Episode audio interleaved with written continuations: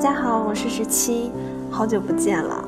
在你们听这期节目之前，想先提个醒，因为今天我们宿舍都有同学在，所以我是跑到宿舍走道里来录的，音质可能会比较次，请大家见谅吧。嗯，今天想和你们继续聊一聊食物，但是聊的是穷人的吃食。先来讲讲辣条好了。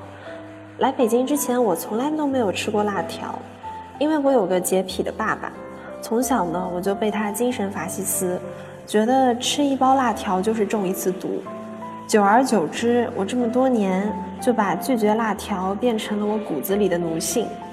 直到后来，到实习的时候，有一天，冬天，下午四点半，夕阳开始西斜，办公室里呢也开始点起了昏黄的台灯。这种寂寞、空虚又非常冷的氛围，就无限放大了我的饥饿。我在包里翻了一翻，巧克力和糖都吃完了，我就只能捂着肚子等下班。就在这个时候，有一个小伙伴往我手边推过来两包小小个的零食，呃，绿色的塑料包装，里面是红乎乎的一小块像豆腐干一样的东西。我当即就撕开包装，连吃了两个，甜丝丝，还有点辣。挺有嚼劲的，用来解饿真的是再合适不过了。我就问这个同事是什么宝贝，他几乎是白了我一眼，说这是辣条啊。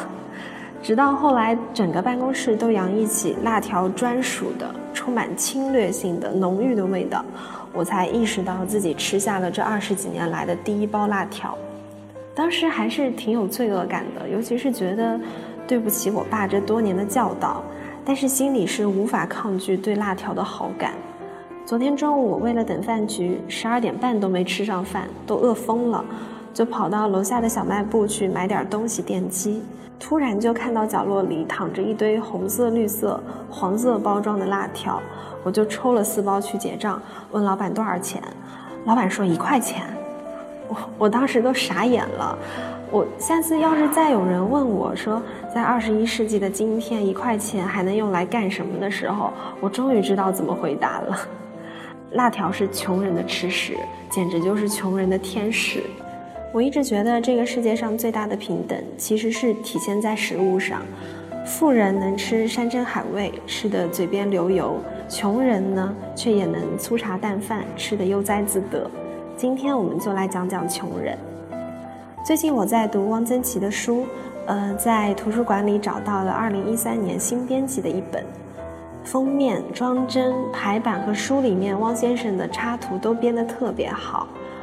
看到扉页上的这一幅插图和配文，写着“活着多好啊”，我写这些文章的目的，也就是使人觉得活着多好啊。看到这个，整个人从头到脚都高兴了起来。我尤其喜欢的几个章节是汪曾祺描写他在西南联大读书时候的吃食，写昆明当地的小吃，写当时他们穷苦又自由的快乐。写到地瓜的时候，他说：“地瓜不是水果，但对吃不起水果的穷大学生来说，它也就算是水果了。这东西有一股土腥气，但是如果没有这点土腥气，地瓜也就不能称其为地瓜了。”它就会是另外一种什么东西。正是这点土腥气，让我想起地瓜，想起昆明，想起我们那一段穷日子，非常快乐的穷日子。这段地瓜的描写让我想起了童年爱吃的地瓜条，是一种把地瓜切成细条状，用糖腌制过后的零食。但是糖的分量用的很少，大部分还保留着地瓜原有的清香。去年的十一假期，我和朋友一起去北京的郊区，晚上在古北水镇闲逛。郊区的夜色很清澈，虽然人挺多的，但是也不觉得嘈杂，很有童年看热闹时候的感觉。我们就去小卖部里瞎转悠，想着买点零食，但是景区的零食价格贵得吓人。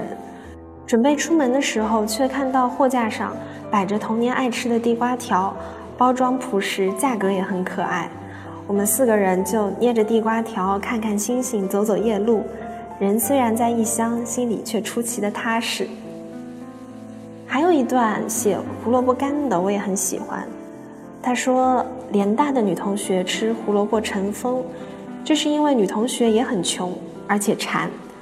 昆明的胡萝卜是浅黄色的，长至一尺以上，脆嫩多汁，有甜味。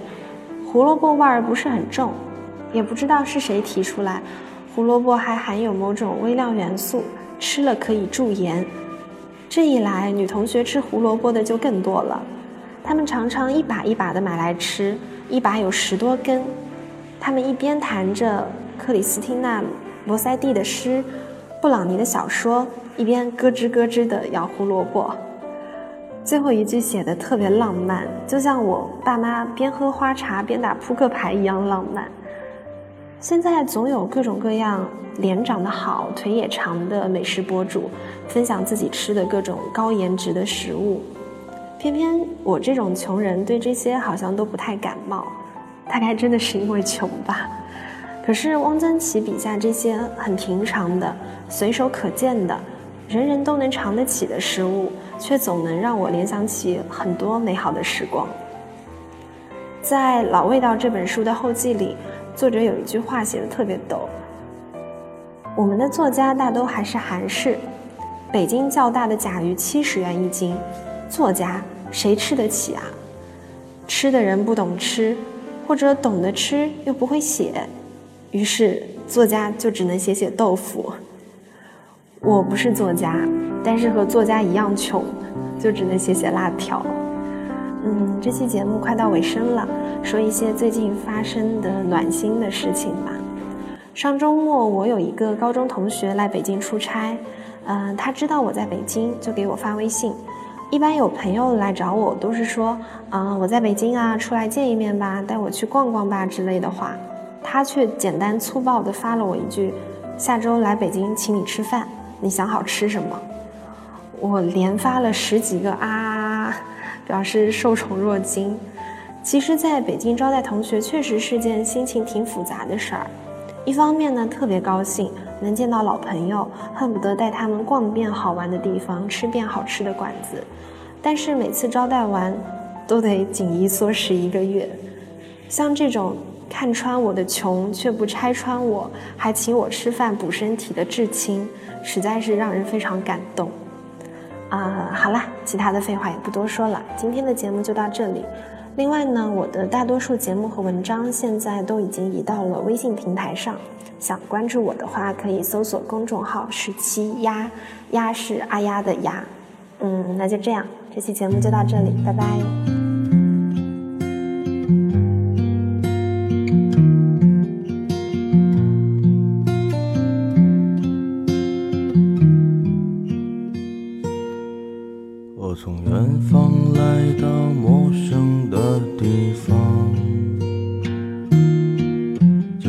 沉睡了不知多少个年头，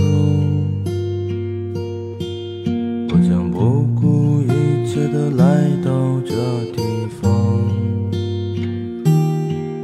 放眼望去，一路春光不再平凡。哦，时光穿梭如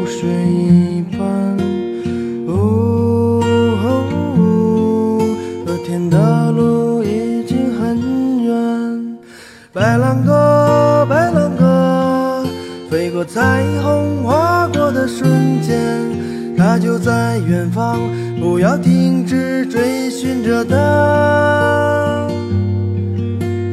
白兰鸽，白兰鸽，飞过似水华丽的人间，直到拥有了一切，还是飞向北方。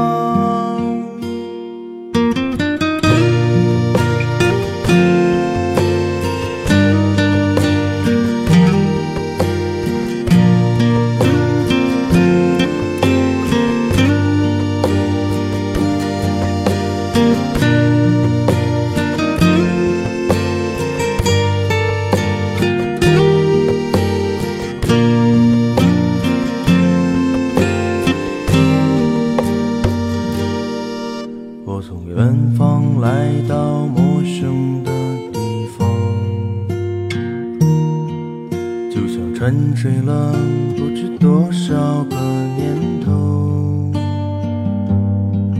我将不顾一切的来到这地方。放眼望去，一路春光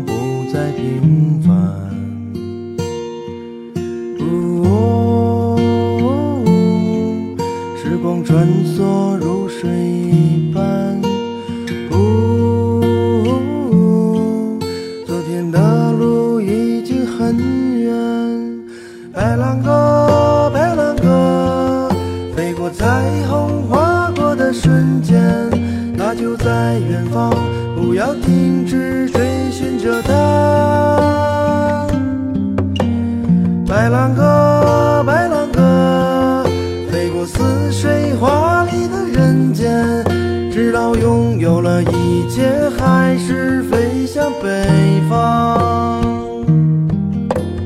白兰鸽，白兰鸽，飞过彩虹，划过的瞬间，它就在远方，不要停止追寻着它。白兰鸽，似水画里的人间，直到拥有了一切，还是飞向北方。